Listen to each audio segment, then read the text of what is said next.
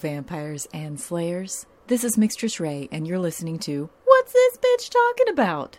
To which the answer to that question is every episode of Buffy the Vampire Slayer exactly 20 years after its original air date, which means today we're talking about Once More with Feeling and uh, Offspring, the Angel episode. So let's just start with that. The um, episode description, according to Nikki Stafford's episode guide on Angel, which is called, what is it called? Once Bitten. Darla arrives in LA and announces to Angel that he's about to be a father, which disappoints Cordelia and worries Wesley.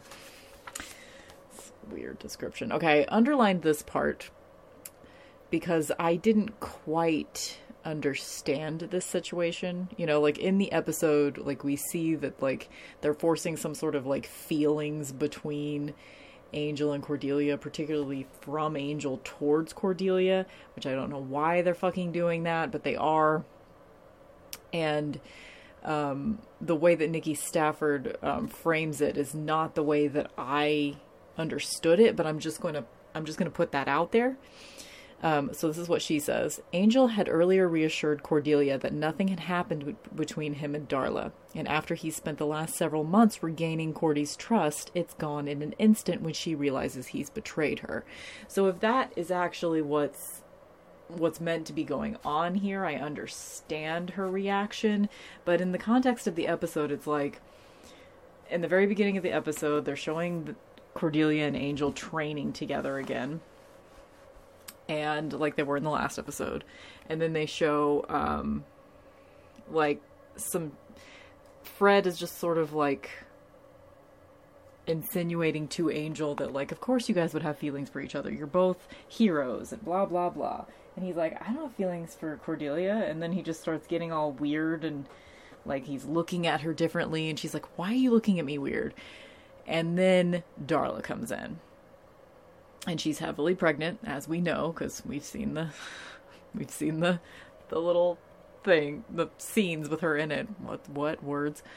Um, so we know, but this is when he finds out. She's heavily pregnant. She comes in.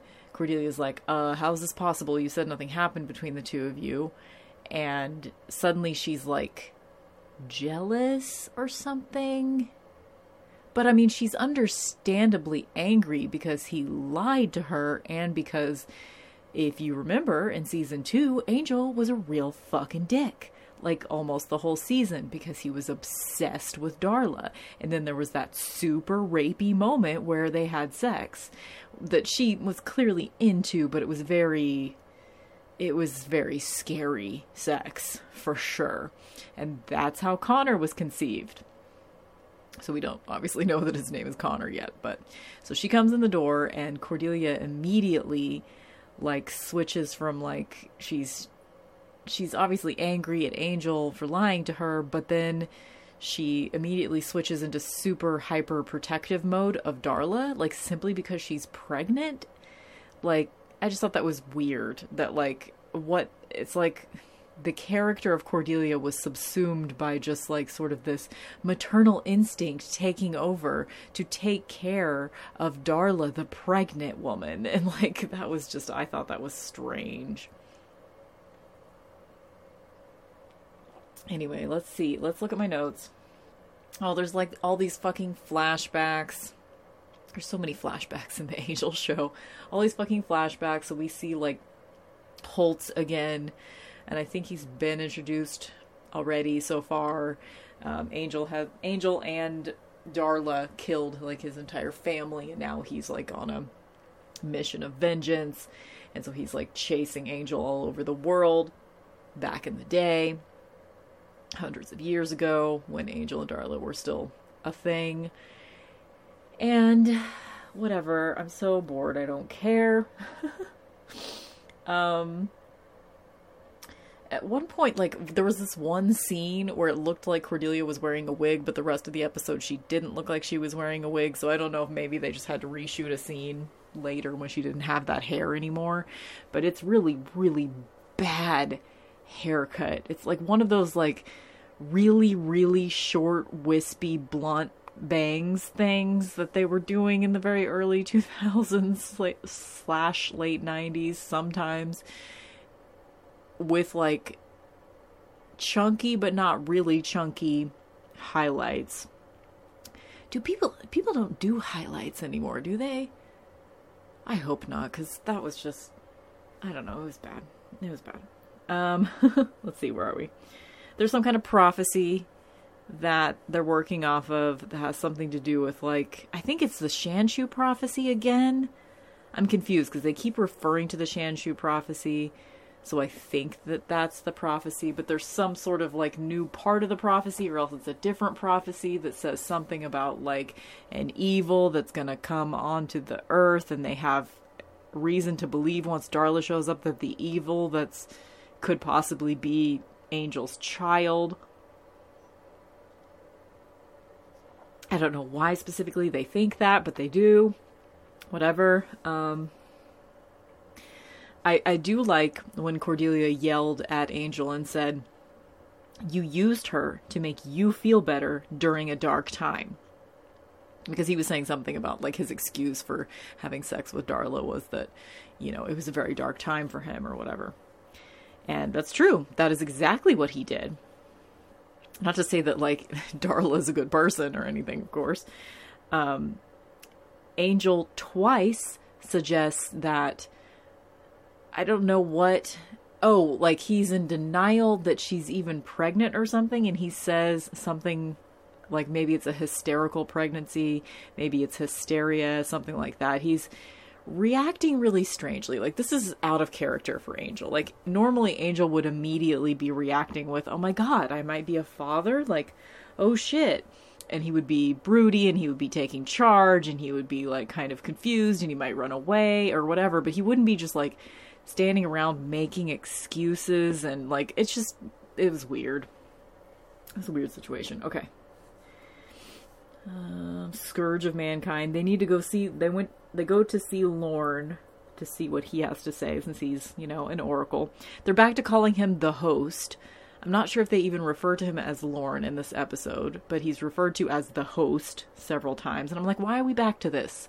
We know his name. Like, calling him the host is so weird and confusing. Um, Cordelia's just, you know, being really do- doting on Darla. She's alone in a room with her at one point, and Darla latches onto her neck because she's like eating everybody in sight because she's so hungry because she's pregnant. Um, she's eating for two. Um, and then she goes to like, I don't know, some like arcade David Buster's type situation and she wants to feed on a little boy, but Angel saves the little boy just in time in their theory. And then Angel gets like this close to staking her, but then he hears the heartbeat of his child and he's like, "Oh, I can't. This child has a heartbeat, therefore this child has a soul. I can't kill you because then I'd be killing my child." And then he suddenly decides, "Okay, I'm going to be a daddy." also, the the implication here, like I'm probably reading too much into it, but you know, saying, "Oh, the baby has a heartbeat, therefore the baby has a soul." That is a little too, and they might not have meant it this way, but that feels a little too on the nose for me for like arguments that anti choicers make. You know what I mean? So that felt icky to me. But I mean, I get it in the context of the show. Like, he was probably assuming this was kind of some kind of demon offspring, some kind of vampire baby, which had never been conceived before because vampires can't conceive children. They can only sire other humans to turn them into vampires. Um, but this is some miraculous vampire baby. But then when he realizes it has a heartbeat, then it's not a vampire, obviously. I mean, I guess in the lore of the Buffy verse, it could still be some kind of demon because demons sometimes have heartbeats, I think. Whatever. Anyway, that's it. That's all I wrote for my notes for this episode.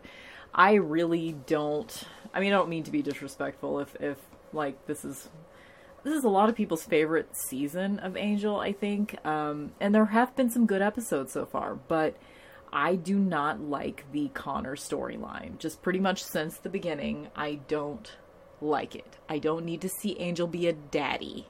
I don't need to see vampire daddy Angel. It's not it's not something I hope for. So, with that said, I'm going to shut the fuck up about Angel now.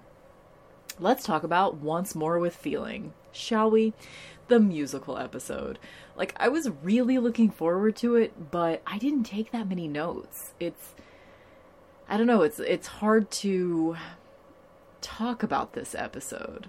Um I am not a musical person in general, but I do like this episode because it's, you know, it's unique and it's um to have a musical episode. I mean, I guess a lot of people do musical episodes these days, but um, it wasn't something that happened all the time back in 2001. So it was it was an event, you know. Um, I I think I just watched it in the same context that I watched every episode of Buffy, which was by myself at like one or two in the morning at my mom's house on her TiVo at the time. Um, but you know, so it wasn't like a big event for me, but I didn't get to celebrate it in a big way because I didn't have friends that watched Buffy. but um, I yeah, it was it was enjoyable. I know all of the songs by heart. I have the soundtrack on my iPod. Even still, like I was um, I was putting together a new piece of furniture and like making room and rearranging and reorganizing stuff last week or this week.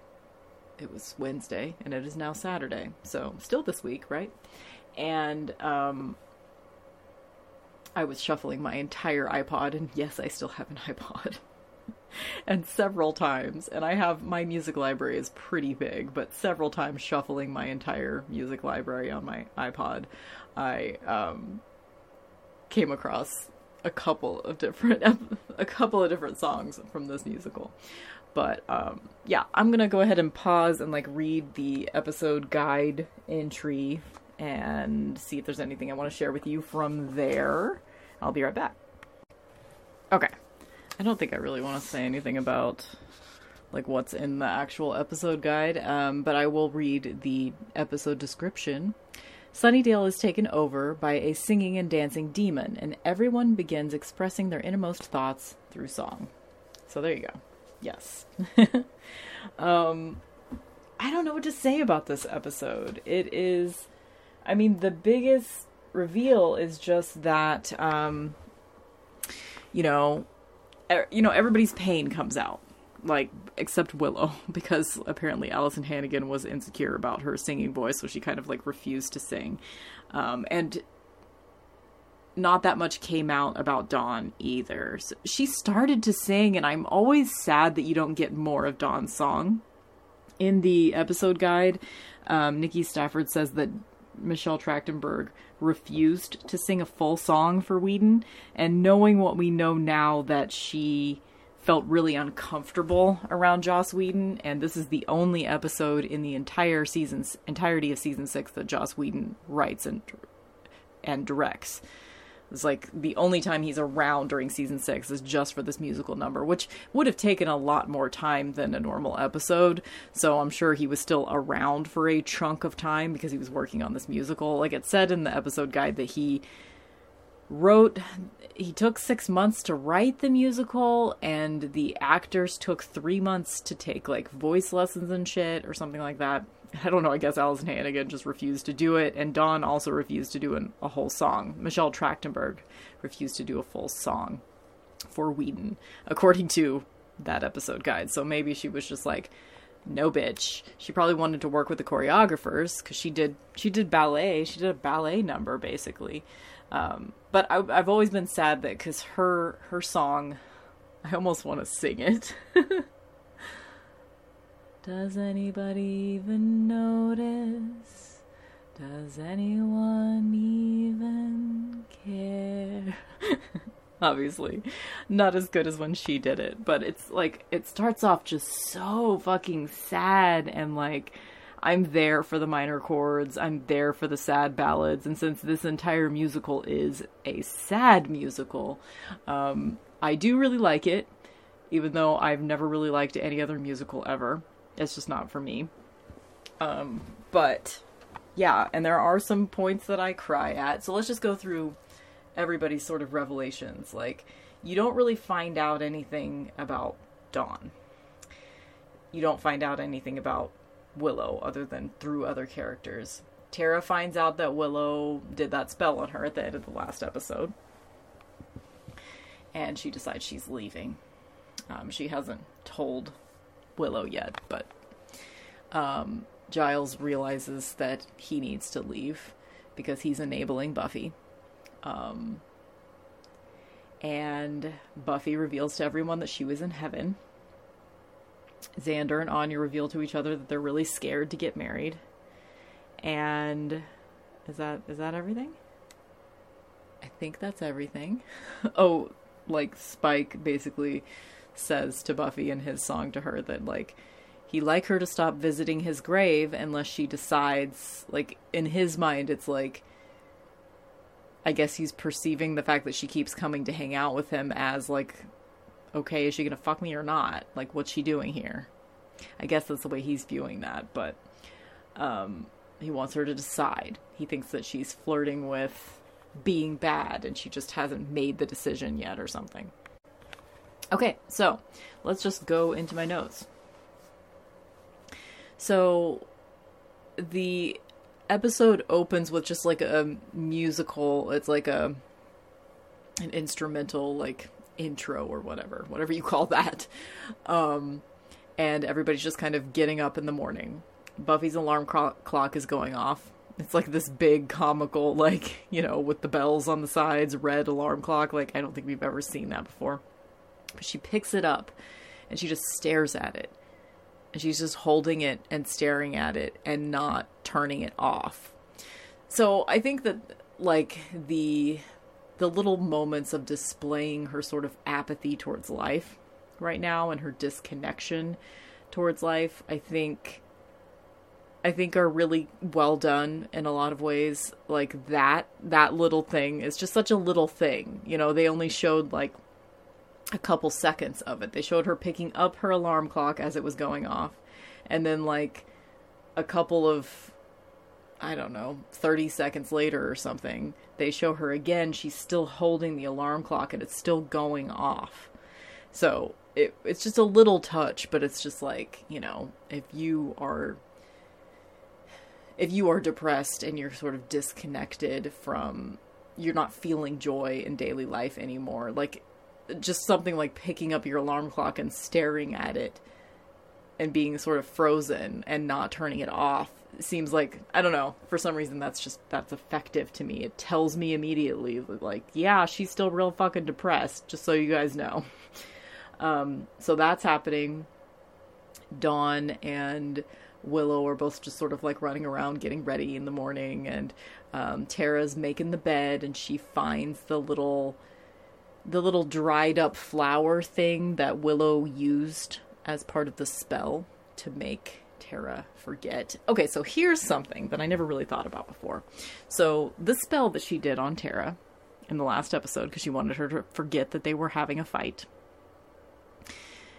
she picked up that little dried flower from her dresser and she did the spell real quick which means, as we will see later when Tara looks up that particular flower in a book, and it's called Lethe's Bramble, which I think is just like a TV thing. I don't think it's a real name of a thing. It's probably like based on some kind of like Greek mythology or something, or Shakespeare, knowing Joss motherfucking Whedon. But I'm not gonna look that up. But anyway, since you know Tara looks it up later and she finds that that particular plant is used in spells for mind control um, and spells of forgetting or something like that. Um, so that means that Willow had this particular dried herb slash flower on her dresser just in case she would need to control someone's mind. Which, what are the implications there? Does it mean that she's done this before? Does that mean that she was premeditating? Like she knew that, like, this shit was kind of building with Tara and that at some point Tara was going to speak up and that they were going to have a fight and that she might need to. She just had that ready. She was ready, ready to go, you know? Um, so heartbreaking. Anyway, where were we? um, so that just like opening scene is just like everybody kind of getting ready in the house. And what else do we have? Um, then everybody's kind of at the magic box later, just hanging out while Dawn's at school. And Buffy, another just like kind of subtle touch. I mean, it's easy. This one's like probably easier to uh, to view as being a symptom of depression than maybe her staring at her alarm clock for people. But I'm not sure I ever noticed the alarm clock thing before this particular time watching it. But she's like, she has a notebook she's at the magic box. She has like a notebook in her hands and she's like using a pencil and she's coloring, she's scratching in just like dark lines and just like in concentric circles so that it just looks like this big dark empty like depressing black hole, black void that she's filling in. She's just filling in a page with graphite you know, just scratching, scratching, scratching, scratching. And no one notices, you know? no one's, she has, she's in so much pain, and everyone is just, Giles is noticing a little bit, Dawn's noticing a little bit, Spike definitely notices, but everyone else is just trying not to notice, you know? Anyway, um, let's see what else. Then we get, so that sort of like overture, I guess, um, was all instrumental. You don't get any dialogue or anything yet. And then the first, um, and then sort of, I think after the credits, or this, is this during the credits? I don't know. It doesn't matter. Um, the first song is Buffy in the graveyard. And she's just singing about how she's going through the motions in life. And she wants to feel alive again, but she doesn't. And that's the whole thing and in a graveyard, she's singing about how she wants to be alive. Um, so that's the first number. Um, and I like just talking about like the quality of Sarah Michelle Gellar's voice. Like they do use some auto tune on her voice, but I'm so glad that like all of the actors chose to sing their own parts because I think that it's in these types of situations whenever it's not the actor, it's almost ob- it's almost always really obvious to me that it's not the actor that's singing and that distracts me. So, despite, you know, like how good their voices are, I'm glad that they did it. I wish Alyson Hannigan would have been braver about like you know singing some stuff too because it just it was clear to me that she wasn't comfortable in the like two or three lines that she actually did sing. it was clear that she was uncomfortable and she wasn't really trying and or maybe that that's how I feel because like I do I don't like I'm not ta- a talented singer or anything but I do have somewhat of a, an instinct for like pitch and tone and stuff like that so like I don't sound absolutely awful when I sing even if I'm not putting in a ton of effort but so maybe I'm biased in that way maybe her voice is just really really untrained but like um, I don't know. Sometimes I just I doubt Alyson Hannigan's acting chops. I mean, I, that might be controversial to say. like, definitely she can turn on the waterworks, but I don't know. Anyway, the quality of Sarah Michelle Gellar's voice is phenomenal in this. Like to me, it is obvious that she's not a singer. However, I think that she had enough of an instinct. Like the first, you know, like the first time I saw this musical, I just thought, wow, Sarah Michelle Gellar isn't the greatest singer, but that really works for sort of the affectless, like sort of dead sound that, like, you know, needs to come from her emotions right now because she feels so dead, so disconnected from life. But I now think that that was intentional. She was intentionally um, using that sort of like affectless tone, that sort of like, you know, emotionless tone. Just in case you don't know the term affect, um, affectless and stuff like that. I just realized that's kind of a psychological term, so you might not um, know what that means. But like, um, when someone is speaking with like no inflection in their voice and like no emotion behind anything, when they're just very, very even in their tone and very like, you know, no emotion. That's that's speaking without affect. And if you've ever um, been a person that's been experiencing like really extreme depression, or you know someone who has, sometimes they can have the their tone of voice can be really affectless. They can really kind of almost sound dead, sound like they're in shock because they're not. They're just. I don't even know how to like imitate it. Really, it's it's very. I I had a friend who had. Um, I don't know if it was like she survived an attempt on her own life or if someone just found out that she was planning and she anyway i i don't know which what the situation was but i remember talking to her afterwards whenever she was getting some help and she was just she just you could tell she didn't care about anything. She wasn't happy. She wasn't sad. She was beyond all emotions. She just didn't give a shit. And that's when you're without affect. That's what that means. Um, anyway. um, okay, where are we? So she sings a song about wanting to be alive while she's in the cemetery dusting vampires. Um, then everybody's together at the magic box again the next day, and um, they're theorizing about like, did any of you guys burst into song last night? And then they're sort of like theorizing as to what's going on and they're singing about it. And Giles's very first theory is right. he's the first person to like put something out there and he's like, maybe it's a dancing demon. no, that can't be right. But it is. It's a dancing demon. Um,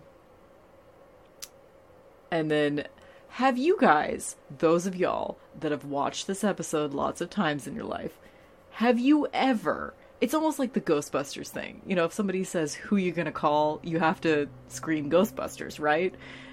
It's almost like this is like this. Like every single time somebody in real life says the words, I've got a theory. I always say, it could be bunnies. and yeah, I just I have to. You know, it's a call and response thing. You have to do it. Um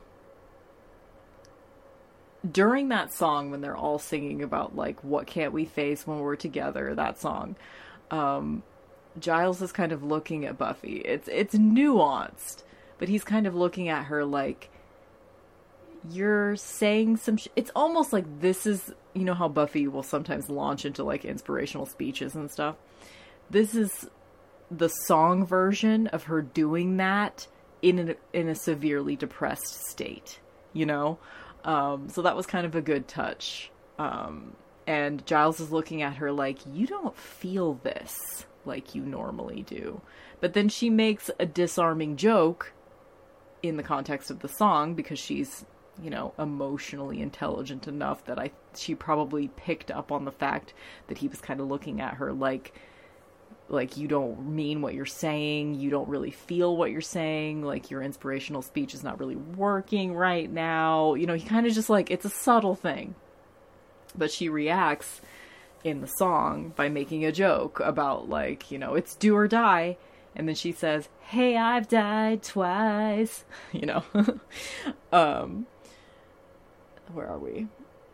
Oh, I think the quote of the episode. So Dawn comes back from school, which apparently she doesn't need someone to pick her up. She just shows up, which makes sense. Like you can walk everywhere in Sunnydale, right? So Dawn just like shows up at the magic box after school, and she's like, "You guys will not believe what happened in class today."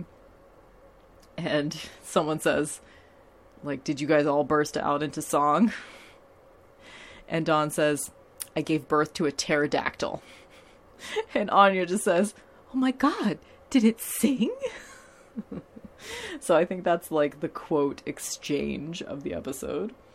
Um, there's this the whole like Willow and Tara getting a room thing where Willow or Tara sings to Willow, um, and Willow just looks at her the whole time. She doesn't respond at all. It's very weird, like just knowing the behind the scenes that Alyson Hannigan was like refusing to sing any of this shit.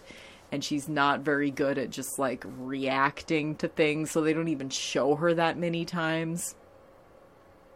They just sort of show her like smiling every once in a while. Um, but Tara is Amber Benson is an, an amazing singer. And she's a dancer too. She dances in the episode as well. And it it was really fun to see like more of her in this episode because she's just so good. And there were because this is like you know a big production they they definitely spent more budget on this episode than they probably did on a lot of other episodes in the season combined. But um so there were a lot of outfits that were actually pretty great in this episode. So like deciding on outfit of the episode was kind of hard for me, but I have to give it to Tara. I have to give it to Tara and in her like I'm under your spell um number. It's like it's sort of a sheer yellow and light brown kind of witchy underdress thing and then she's wearing a corset. She's wearing an actual fucking corset. I'm kind of a corset snob just because i um, for a while i was wearing corsets um, under my clothes at work to sort of help with anxiety because the compression is helpful particularly for autistic people and so I know a lot about corsets because I really nerded out on them for a few years. Um, so sometimes people call things that aren't technically corsets corsets, but in this case, Tara is wearing a corset, and it is like a sort of a mint green, a little bit darker, closer to a spring green, but not quite. Um, corset with some pretty embroidery on it. It's an overbust corset with um, it's kind of renaissancey with sort of like the squared off neckline and the and straps. It's a very short waisted corset. Like for for some reason that distracts me. I like long waisted corsets. I like corsets that like go over like the fullness of your hips, but this corset goes like above her hips. Um, but she looks great she looks fucking fantastic and she's dancing and she's singing and she's got a little bit of cleavage and she looks hot. And she's got her zigzag part back. Like i feel like maybe she's had it this whole time but i think she hasn't. Like she had that zigzag part when we first met her in season 4 but i don't think she's had it in a while. But she has it throughout this entire episode and her other outfit of the episode she's wearing like whenever she at the end of the episode when she finds out about that Willow messed with her fucking memories. She is wearing like this gorgeous like yellow like sort of fuzzy sweater and she's wearing another like brown long skirt but this one has like a some sort of flower pattern situation going on Anya, the dress that she's wearing at the end of the episode, is also really cool. It's like a fitted, it might even be denim, but it's sort of a 40s style, like knee length. Very beautiful. Like, looks fucking great on her. Um, yeah, everybody looked good in this episode. Everybody was dressed well in this episode. Um, Buffy's coat was also like in the running for like outfit of the episode. I didn't like her like her outfit at the end, like when she takes the coat off and you see that she's just like wearing like some kind of ugly red top and some like bedazzled fucking jeans. Like it's fine. It's it's not super egregious, but I don't really like it. But I love her coat that she's wearing before she takes that off and reveals the terrible outfit. The borderline terrible outfit. Okay, it's not that terrible. but I really liked her coat. I don't really know like the terms of how to describe it, but it was kind of like looked sort of like pleathery like I don't know how long it was because I'm not sure if we see like a full shot to see how long the coat is, but to me it looks like it might even be like a trench coat. It might even be like to the floor. Um, but it's got this shoulder detail that kind of like it sort of balloons out like a little tiny bit, but not a lot. Um, it's nice. She looks good. Her hair is amazing. Um, I'm kind of sad whenever she cuts her hair off like super short later in the season, but um, I really like it right now, where it's sort of like sort of a golden blonde, not like a super bright like bleachy blonde. It's like a, just like a golden, almost brown blonde, and it's just gorgeous long waves. This is probably the longest we've seen Buffy's hair. like, why am I talking so much about this shit? Anyway, the point is, everyone looks fucking great in this episode. Like, Willow looks great in every episode, in every outfit except the last one. In the last outfit, she just looks kind of frumpy. Like, it wasn't styled correctly. It was like a sort of higher waisted skirt that had buttons that came down the front, and then she had like, uh, like a sort of a fur fur trimmed, like fake fur, like Muppet Muppety type fur trimmed jacket that was open. I think it just would have looked better if the jacket was closed or if her shirt was tucked in to the skirt. That would have looked nicer, but it just it looked kind of weird and frumpy. Like they didn't really pay attention to like her styling because she wasn't singing or something. I don't know, but her dress whenever um Tara was singing the I'm Under Your Spell song, Willow's dress looked good. They looked great together. Anyway, it's hard to enjoy, for me personally, just because I get distracted by like emotional turmoil, but it's hard for me to enjoy sort of the like essentially this is a lesbian sex song, right?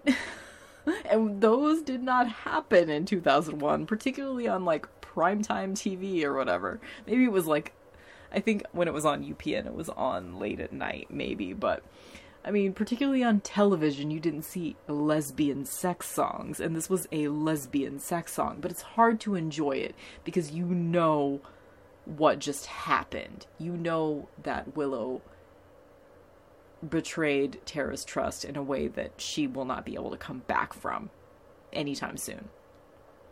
And that taints this moment for me. Like, I'm sure other people can forget that, but um, can suspend that for the moment. And I'm glad if you're one of those people. I'm happy for you, and I wish that I could, but I can't.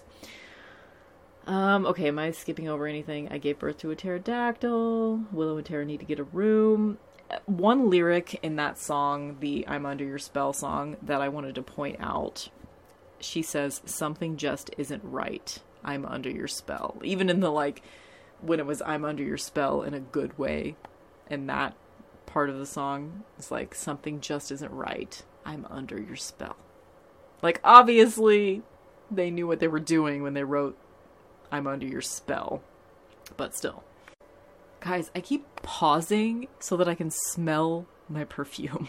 I just got a new perfume yesterday that's called Flor de Muerto. Um, which it's just basically like marigolds, I think is supposed to be the scent note. And I put it on like right before I started recording for the podcast and I'm loving it. It's subtle, but it's it's good. if you're interested in smelling like marigolds, Flor de Muerto by Black Phoenix Alchemy Lab. Uh, just so you know, we do have a minty mug sighting in this episode. Um I actually wrote down. No one knows how to take care of their lava lamps. So Xander has two lava lamps on like the shelving that's like surrounding his bed. He has like a shelf behind his bed and a shelf on one side of his bed against the wall. And there's like two lava lamps. And for some reason, this distracts me because I know how to take care of lava lamps. I have two myself. Um, the thing with lava lamps, if you don't know how to take care of a lava lamp and you have one and you're wondering why it's always just not working correctly, Here's the thing you have to turn them on and then you have to leave them on for several hours. Like, there's really no point in turning a lava lamp on unless you're going to have it on for at least six to eight hours. Because in some cases, depending on temperature and how big your lava lamp is and how long it's been since you've last turned it on, it could take two, sometimes even three hours before that lava is flowing correctly. And sometimes the lava won't flow correctly even after that long. And in that case, here's how you fix it most of the time. You pick up like the glass part and you look, and there's like a spring. It, the spring is supposed to go on the very bottom of the the glass part. So you kind of have to like tip it and turn it until you can get the spring to fall towards the bottom, which will only happen if everything is melted. Like if you're at that point where everything's melted but nothing is flowing, it could be because your spring isn't against the bottom. So you just kind of need to pull that glass out, turn it around, kind of rotate it a little bit until that spring falls against the bottom of the glass. And when it does, everything will start flowing correctly. And if you've done all of that, you've had it on for at least two or three hours, you made sure the spring is against the bottom. If it's still not working, you might have the wrong bulb, um, or it might just be time for a new lava lamp if you've corrected all of those things. anyway, it distracts me in TV shows when you see lava lamps on in the background because a lot of the time they're not flowing. And if you're supposed to think, like in this particular case, Anya and Xander have just woken up and the lava lamps are on. So one has to assume that they just slept with the lava lamps on all night. Which you also shouldn't do. Like, have a lava lamp going for 8 to 10 hours, but at that point, you need to turn it off. Don't leave it on all the time, or else that shit's gonna wear out quickly. Um, I got my mom bought me two lava lamps. Um, when was that? I think at this point it's probably been like four years or so since she bought them for me. And prior to that, I had never, I had just turned them on whenever I wanted to and then turned them off whenever I wanted to. You know, I didn't know about like any maintenance or care of lava lamps. It's not like it takes a bunch of maintenance. You just have to know how they function optimally and do it that way, like I just told you guys. but I I looked it up. I was like, okay, this time I'm not gonna fuck up these lava lamps. They're brand new. I'm gonna look up how you're supposed to take care of a lava lamp. I watched some YouTube videos, and they're in perfect condition after like four or five years of use. I've still never had. Okay, sorry, I'm nerding out on lava lamps now the original company that created lava lamps was called Mathmos, which is named after like a concept in um, Barbarella, the movie. and I've still never had an official Matmos or Mathmos. I can't remember if there's an H in it or not. Lava lamp because they're only sold in like Europe. I need to get like somebody that I know overseas to buy one for me and ship it to me. They cost extra, but it would just be cool to have like one from like the original company because they still make them. And they look to me like they're probably superior to the ones that you can get at like Target or whatever. okay, no one's here for me talking about lava lamps for 10 minutes, so let's move on. okay, the whole like number between Anya and Xander, um, I just wanted to point out that Xander doesn't really have anything shitty to say about Anya. Like, he doesn't like that she has, you know, a sophisticated taste in cheeses, and he thinks her toes are hairy. That's like all he's got for criticisms for Anya. like, um, just thought it was, you know, just in case you didn't know, um, the woman that is like singing about a parking ticket in the episode. She's kind of like wearing like a yellow flowery dress and she has blonde or white hair. Is it blonde or white? I don't know. It's very light. That is Marti Noxon. That is the woman who is the showrunner at this point. She is the woman that you can blame for all of the trauma that season six causes us, which we haven't really been too traumatized so far, but it's coming. Um, but I really like her. Like, I think, I think she is probably the person that I would credit with a lot of my love for Buffy because she has been I think since season 2 she was a major player. She was a major writer and then she became a showrunner like season 5, season 4 somewhere around there. I don't know. Um okay, then we get Spike's song when Buffy goes to see him and he sings the like let me rest in peace, stop visiting my grave, that whole thing. And I really liked his um his dialogue before he starts singing when he's like, Yeah, I've noticed what's going on. I mean, have you seen a 600 pound Shirago demon making like Yma Sumac? If you guys don't know who Yma Sumac is, man, good times. Particularly, like, look up on YouTube if you're interested. Okay, so how you pronounce or how you spell her name, Yma, Yma Sumac. Y M A S U M A C. So look up her name and Jinx Monsoon. J I N X and then Monsoon. So there's like a, a RuPaul's Drag Race lip sync where Jinx Monsoon lip syncs to Yma Sumac and it's fucking good. It's really good. It makes me very happy. Mom, I think even you would like it. Like remind me and I will put it on the TV when we're at your house next Thursday. Okay. Um, Tara's wearing the. Okay, so at one point, like, since Tara found that, like, little dried up flower, she decided to, like, pin it to her sweater and she was wearing it. And Dawn mentions, um, to Tara, like, I'm so glad you guys aren't fighting. Because, you know, Tara's really happy right now. They had some good sex earlier in the day and she's in a good mood. And, um, Dawn's like, I'm so happy you guys aren't fighting anymore. I'm glad you guys made up. And Tara's like, We didn't fight. What are you talking about? And Tara's like, It's okay. Like I'm just I'm just glad you guys made up. Like you guys are perfect together, whatever. And Tara says, I need to go check on something in the magic box. And Dawn's like, Yeah, the 15 year old can be left alone for an hour in her locked home, which of course she couldn't.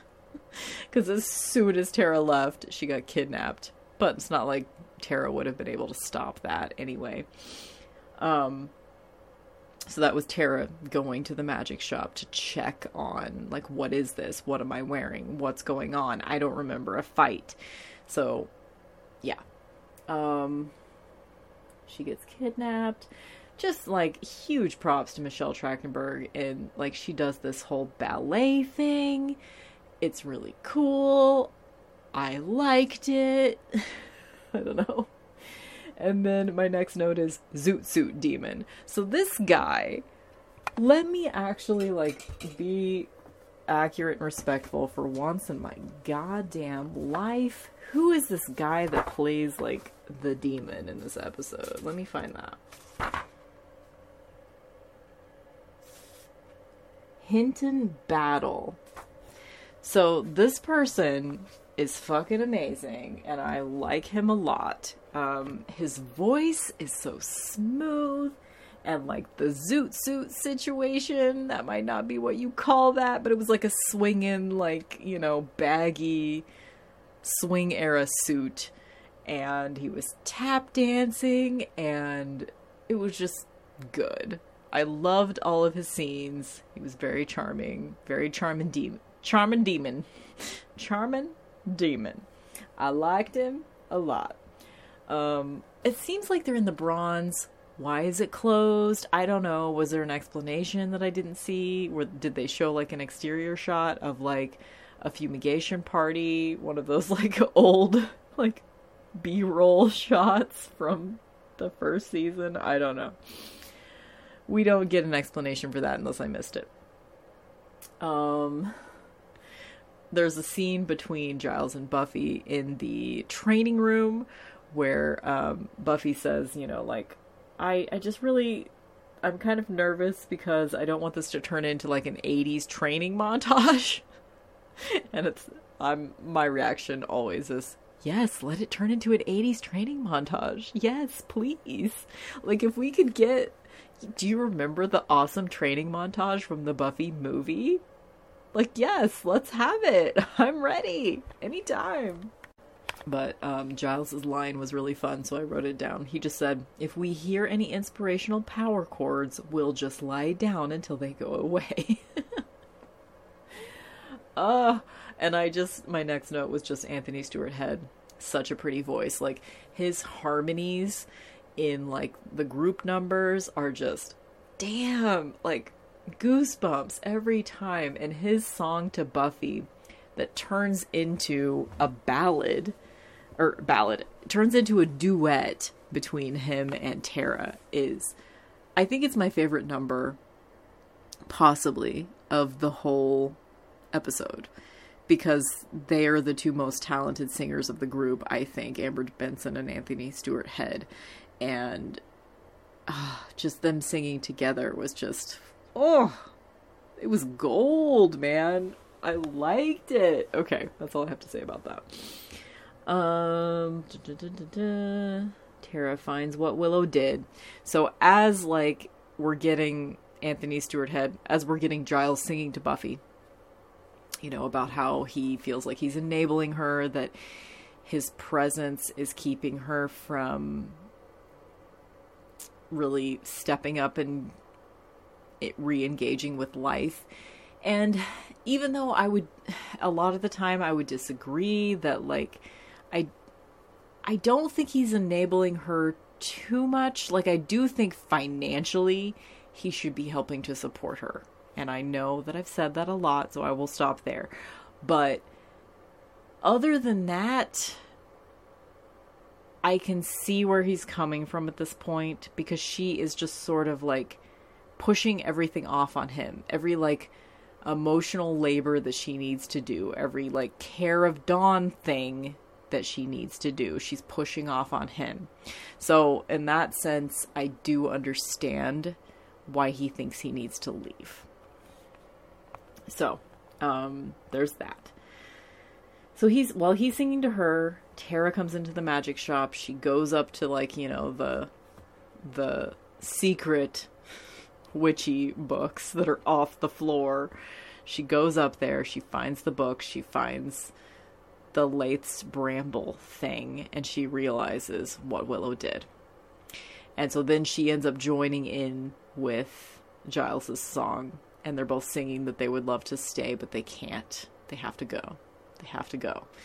And it's just, I just think it's just really beautiful because, you know, it's two totally different situations. Like, I realize that, like, musicals do this shit all the time, but I'm just not familiar with a lot of musicals. But, like, Giles is a father figure that needs to give Buffy space to figure out her own life, and he just he needs to stop enabling her. And then, from Tara's perspective, it's a romantic relationship. She needs to leave because she's been betrayed.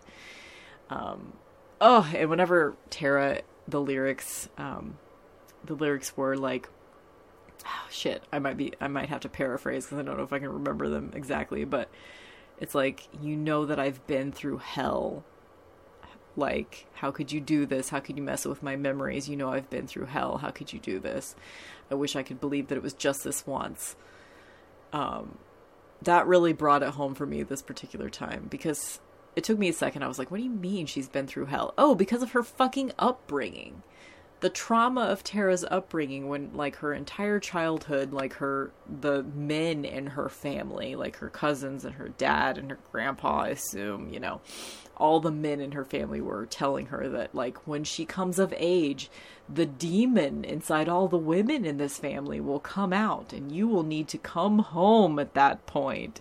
And we can help you but only we can help you you know? That kind of thing. It's like the control. The control I mean, it's not like, you know, a mystical control of the mind in that situation, but it's a manipulation, it's a brainwashing tactic.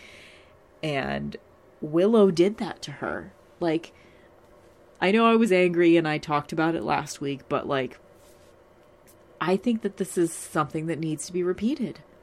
Willow fucked with Tara's memory for her own benefit. Like, I almost feel like that's worse than like cheating on her or something like that, you know? She.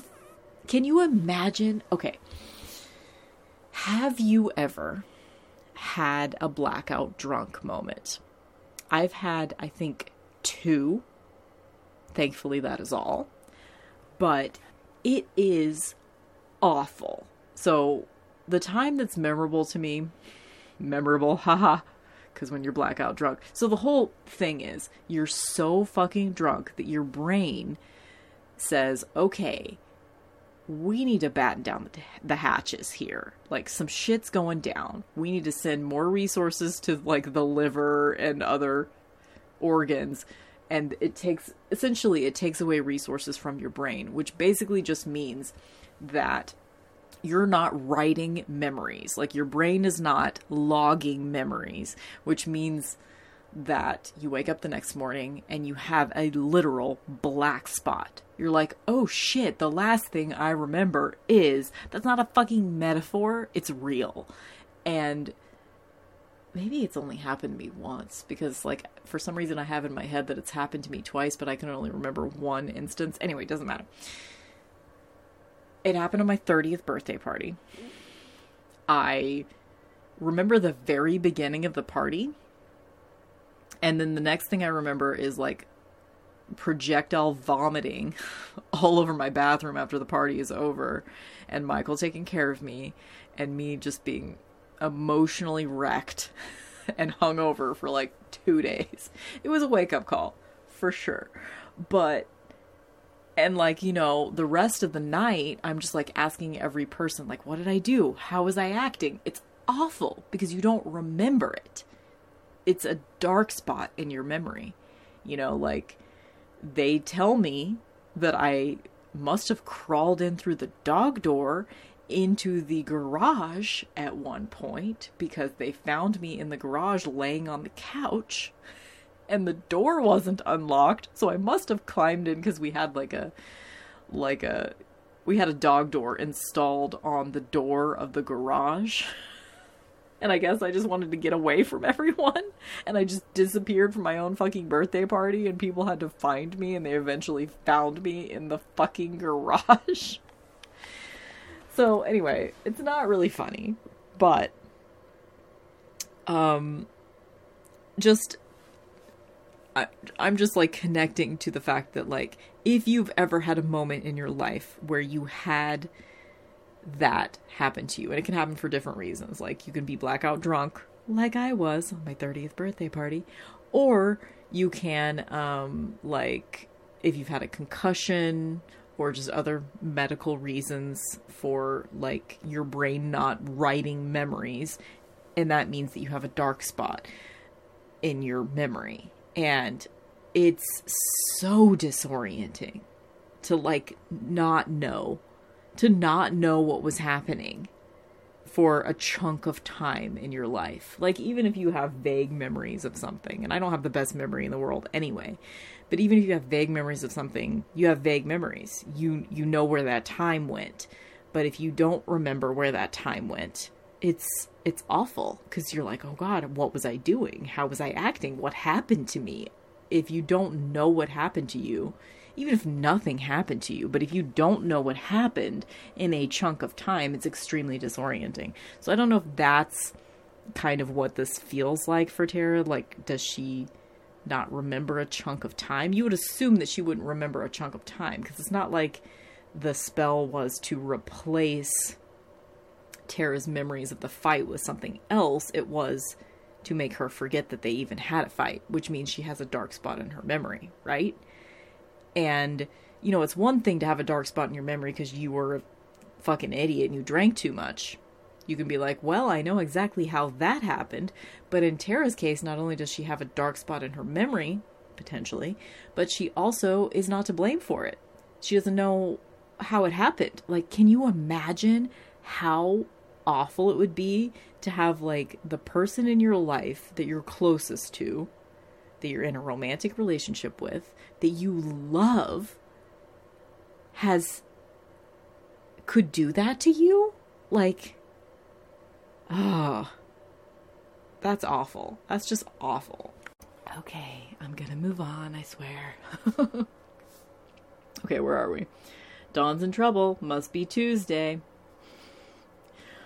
Um, the whole thing where like the the Pinocchio looking dudes that are the demon the Zoot Suit demon guys henchmen or whatever they come to find Buffy and tell her what's going on that Dawn is held captive and so they have to go save her. And the fact that Dawn or Dawn the fact that Giles takes a stand in this moment by saying that we're not going to go help Buffy right now, that she needs to do this on her own. That is just bad writing. That doesn't make any goddamn sense. Like, this is not how you're enabling Buffy by helping her fight evil. That's never been the case. Like, no. But whatever. That's just a nitpick. Um, where are we? Buffy sings while she's going to get Dawn. I want the fire back. Um, really effective. I love all of Buffy's songs. I mean, like two, the two Buffy songs, the one at the beginning and the one here at the end. And I also really like the Giles and um, Tara song. But most of the other ones are just kind of like, okay, whatever. You know, they're fine. They've further along the plot, which is good. Um, I loved the joke that like whenever they do decide to help Buffy and they catch up with her at the Bronze, and they run in and Giles is like, Buffy, she needs backup. Tara, Anya. And in this case, backup just means backup dancers. It's cute. It's just cute. Um.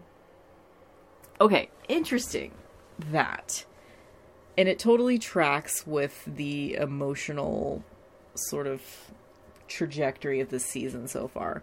That like so Buffy is like the whole thing with this demon is that like it's a red shoes thing. Um, if you haven't heard like sort of the fairy tale slash legend of the red shoes, it's it's essentially that someone puts on these red shoes, like red ballet shoes, and they start dancing. And at first it's just like magical dancing. The shoes are like making this person come alive. And then it becomes an obsession and they can't stop dancing and they die because they can't stop dancing long enough to get the fucking shoes off their feet because the shoes are like evil. Essentially, that's essentially that's the legend of the red shoes, right? So that is kind of what's happening with this whole musical situation is that people can sing too long and spontaneously combust. So we see that happen earlier in the episode, and then um, the whole reason that the Zoot Suit Demon guy wanted to get Buffy to the bronze was because he wanted to watch her burn.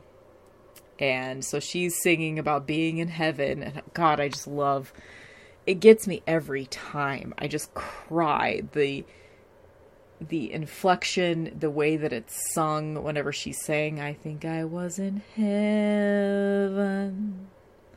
And like just it's so dead the way that she says it. Um I don't know what the technical terms are in music theory or whatever, but just the way that she says it is so dead and it's just so effective. Like it just and everybody's just shocked at this revelation. They're so shocked at this revelation that like she wasn't actually in in a hell dimension that they pulled her out of, but she was in heaven, and that's why she's so depressed because she went from being completely at peace to not being at peace anymore.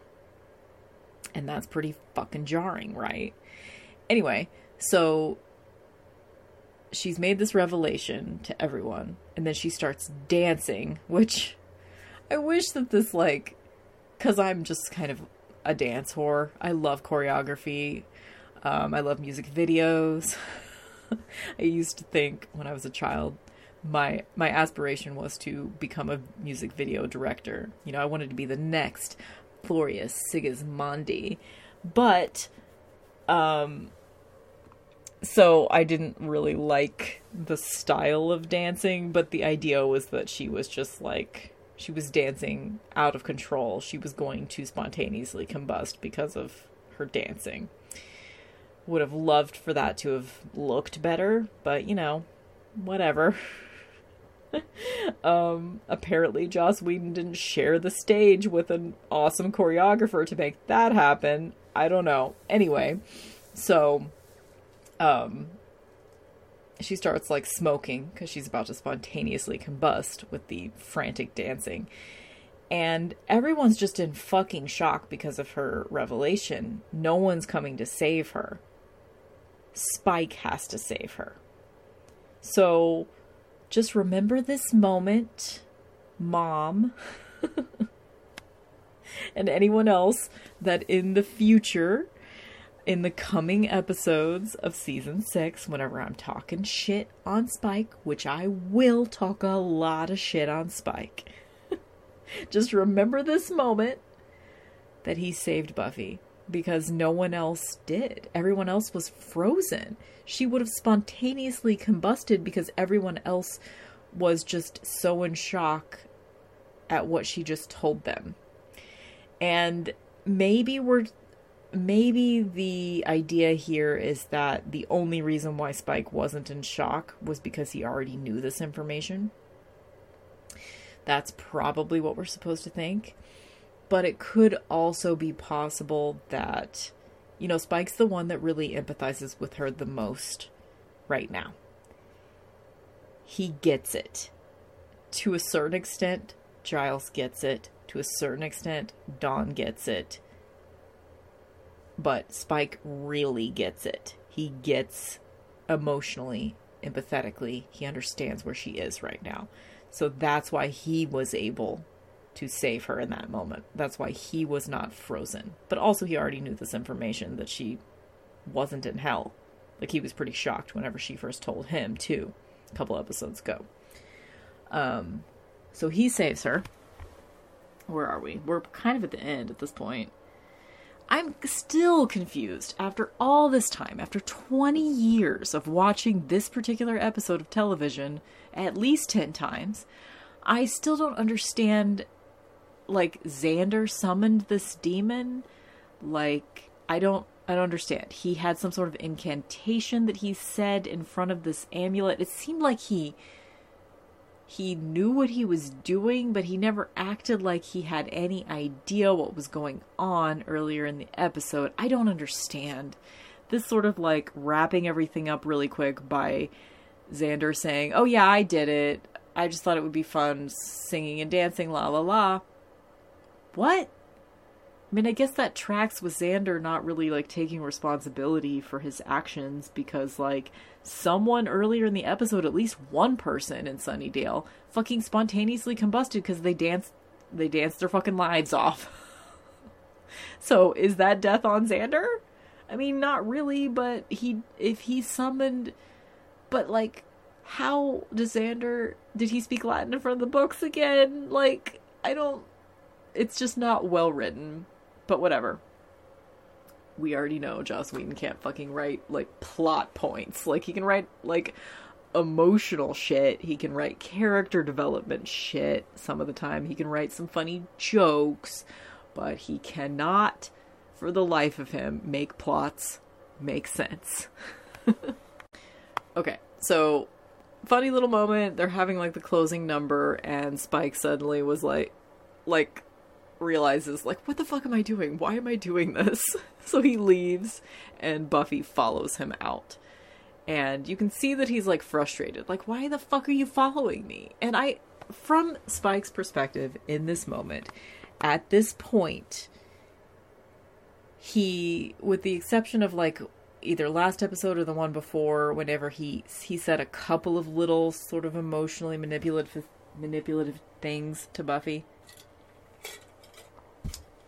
with the exception of those little moments, he has not been emotionally manipulative to Buffy yet.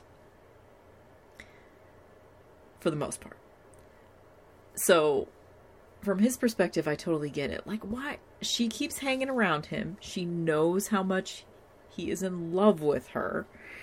And she keeps putting herself in his path. So I can understand his frustration in this moment where, like, you know,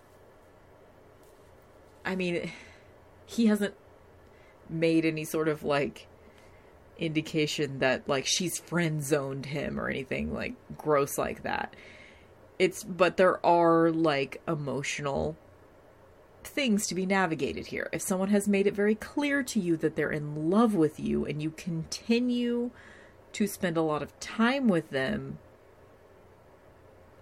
when they've made it clear that it's hurtful and difficult for them to spend time with you right now, you know, it's frustrating. I can understand it from his point of view at this point. He's like, why are you fucking following me? Just go back in, get your kumbayayas out. Like, stop it. And then she just kind of grabs him and they kiss. First of all, since this is the first kiss between the two of them, with the exception of like that spell moment in season four, or was it five? I think it was four. I don't know. Pretty sure it was four. Um, where they were like engaged in the spell because Willow accidentally like, why don't they just get married? um, with the exception of that, this is their first kiss. Well, and also when she kissed him when she was pretending to be the Buffy bot. Okay, so it's not their first kiss at all, but this is their first kiss in this particular iteration of like they're both totally themselves right now. Their first kiss in that sense, I guess. Um I hate the way that they fucking kiss. But that's the way Sarah Michelle Gellar kisses everyone. She does like this like intense opening and closing of the jaw thing that's just like it's so awkward. Like she's a great actor in most ways, but I hate watching her kiss people. I fucking hate it. It's awful. Um I kind of don't like do I like kissing at all? I mean, there have been a few kisses that I have really enjoyed. on television and movies, but for the most part, I fucking hate it. I just do.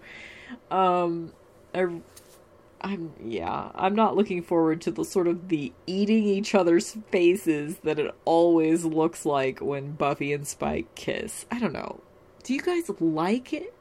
Is it does it look passionate to you? Is it me, or does it look bad just generally? Let me know. Mixtress Ray Ray at Proton Mail.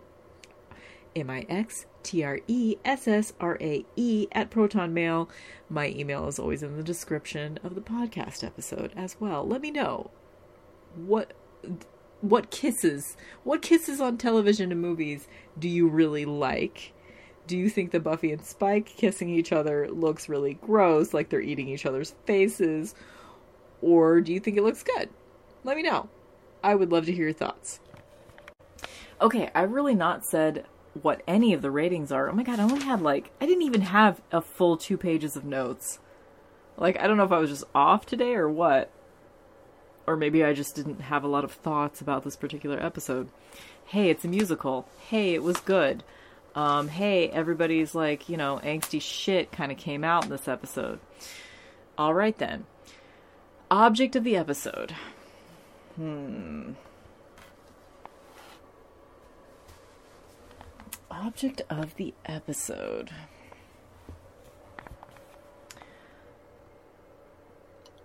Mm, I don't know.